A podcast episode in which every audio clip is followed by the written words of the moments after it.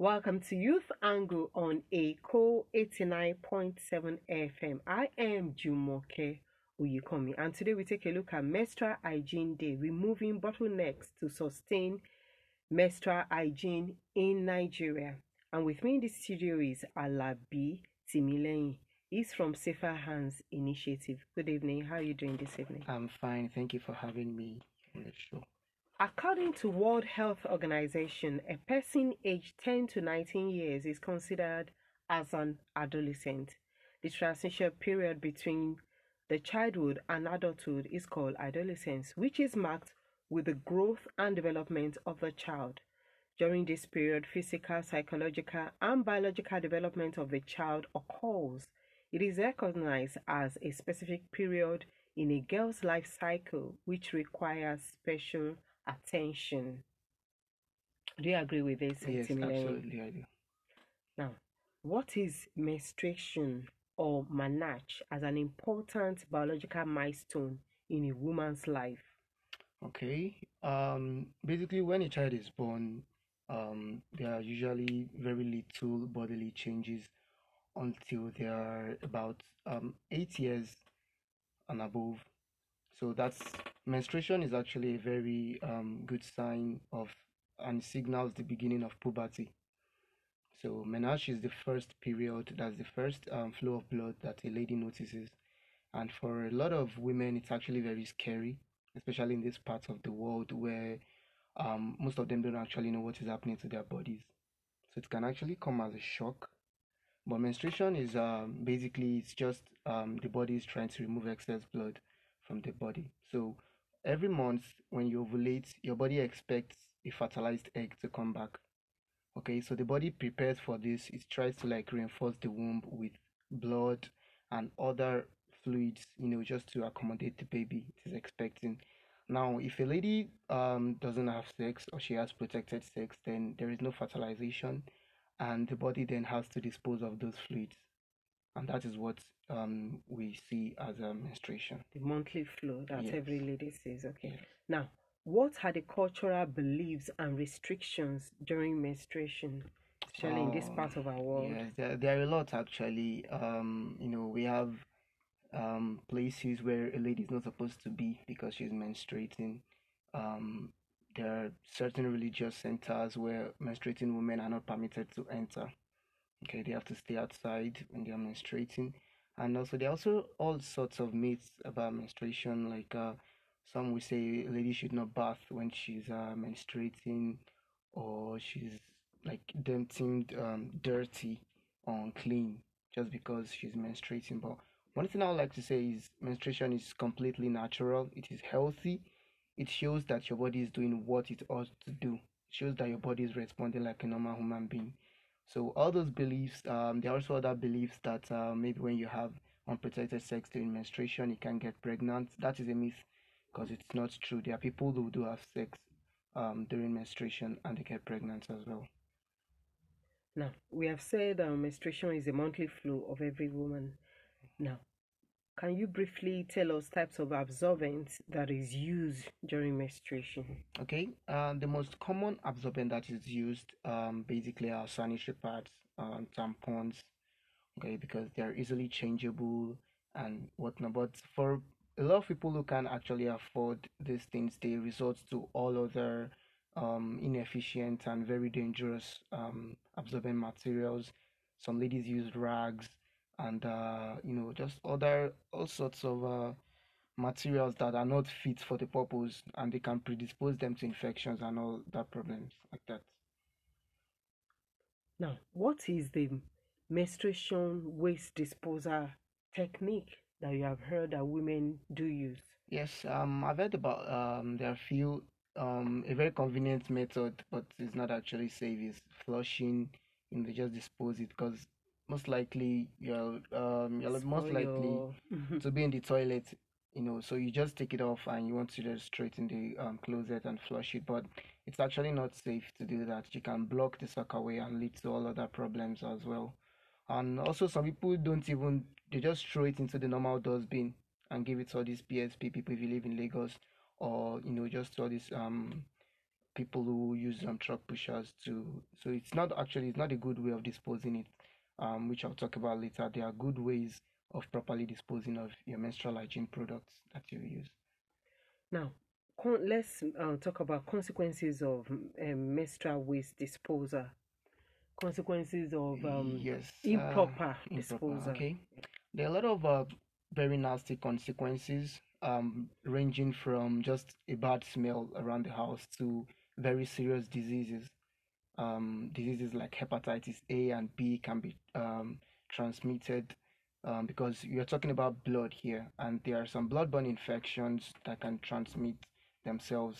Hepatitis and other viruses are very notorious for this.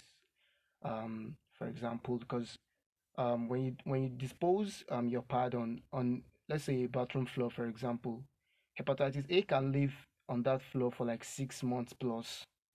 Okay, HIV is not really very very dangerous virus because HIV does not survive outside the body for long. I think in one or two weeks it can actually um, die. But some other viruses are very stubborn, and some other bacteria as well um, can actually linger. And when you want to dispose your waste, you have to dispose it properly to prevent all these unwanted consequences. You're still listening to Youth Angle on Eko 89.7 FM. With me in the studio is Timileyin Alabi. He's from Safer Hands Initiative, and we're looking at menstrual hygiene, removing bottlenecks to sustain menstrual hygiene in Nigeria. Now, um, what what are some other uh, diseases that can also be, you know, that can be transmitted by improper disposal of um, the menstrual waste? Um, for example, um, you talked about hepatitis A and B, and you said um, for HIV that that one is not potent outside. Well, are there some other maybe microorganisms that can Yes, keep growing? yes. Um, most of what I've talked about are viruses. There are also other bacteria that can be transmitted. Um, you can get staphylococcus infections if you don't properly dispose your waste. You can get other um, urinary tract infections, um, like um, syphilis, for example. It's a bacteria that can cause very serious infection. Also, um, there's a particular virus called uh, human papilloma virus, and that virus causes cervical cancer. So if you don't properly dispose of your menstrual hygiene products, you are exposing other people, including the people that are handling the waste, um, to this sort of uh, microorganisms that I've mentioned. Let's talk about rules of um, men and boys towards menstrual hygiene management. Is there anything they can do to contribute, to assist, to support our women? Yes, actually, because uh, while I was preparing for this show, I was able to visit some blogs um, that was talking about the topic, and a lot of the comments I saw was very disappointing to say the least. Uh, so men have very, very um, horrible opinions about menstruation in women. So we actually have to do better. Um, we have to just try and be understanding. Um, no one gets to choose their bodies at birth and uh, menstruation can cause a lot of problems for women. So we should try to like support them. There are women who have um, sudden um, behavioral changes when they're menstruating. They have mood swings. Some people even get depressed, especially for those who don't have adequate management uh, access or avenues. So we should just try and um, be understanding. We should try and um, just educate yourself, and you see that uh, women actually have a lot of their hands um, with this monthly visitor in quotes.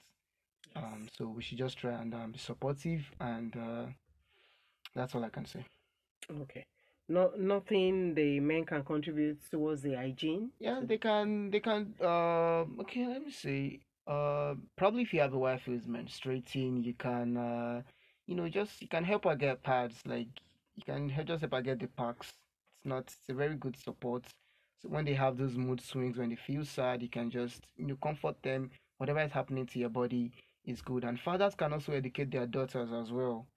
Okay, you can educate your daughter when she's trying to become of age. You can tell her because that's where you're intervening before the wrong people begin to educate her on these things. Because when the wrong people educate, um, especially the girl child, all sorts of problems can occur from there. So fathers and husbands have a big role to play.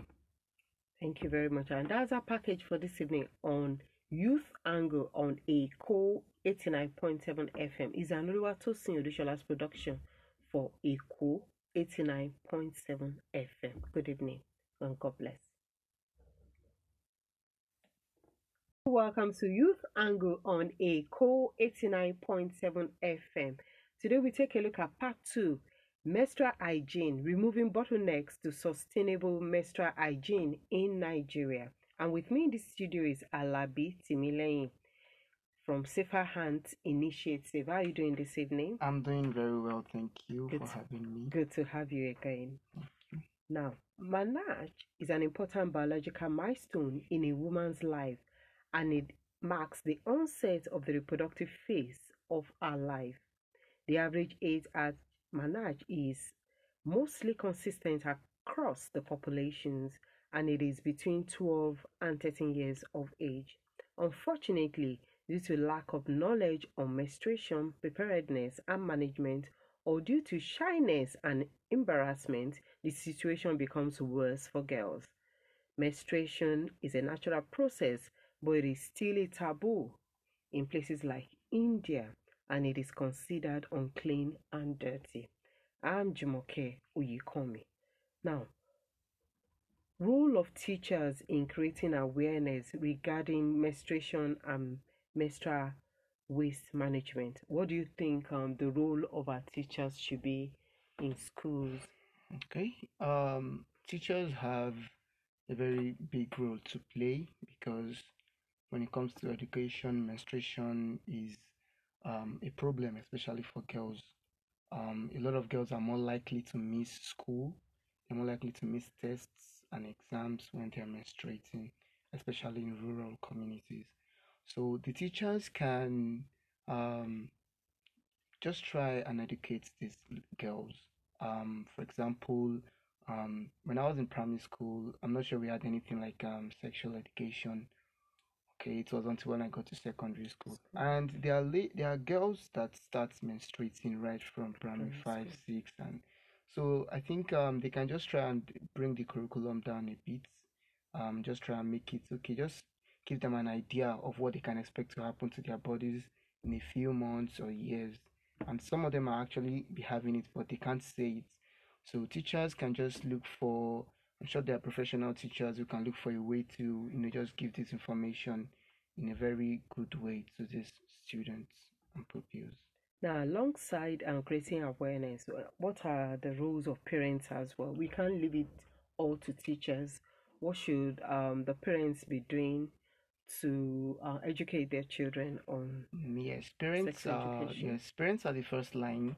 Um, and uh, what they can do is just uh, especially mothers. Um, mothers are usually closer to their daughters, especially during the puberty stage, because the daughters can identify and uh, relate their problems. So, um, usually a girl, a, a girl child will give signs when she's having, she can um be acting strange, hiding herself.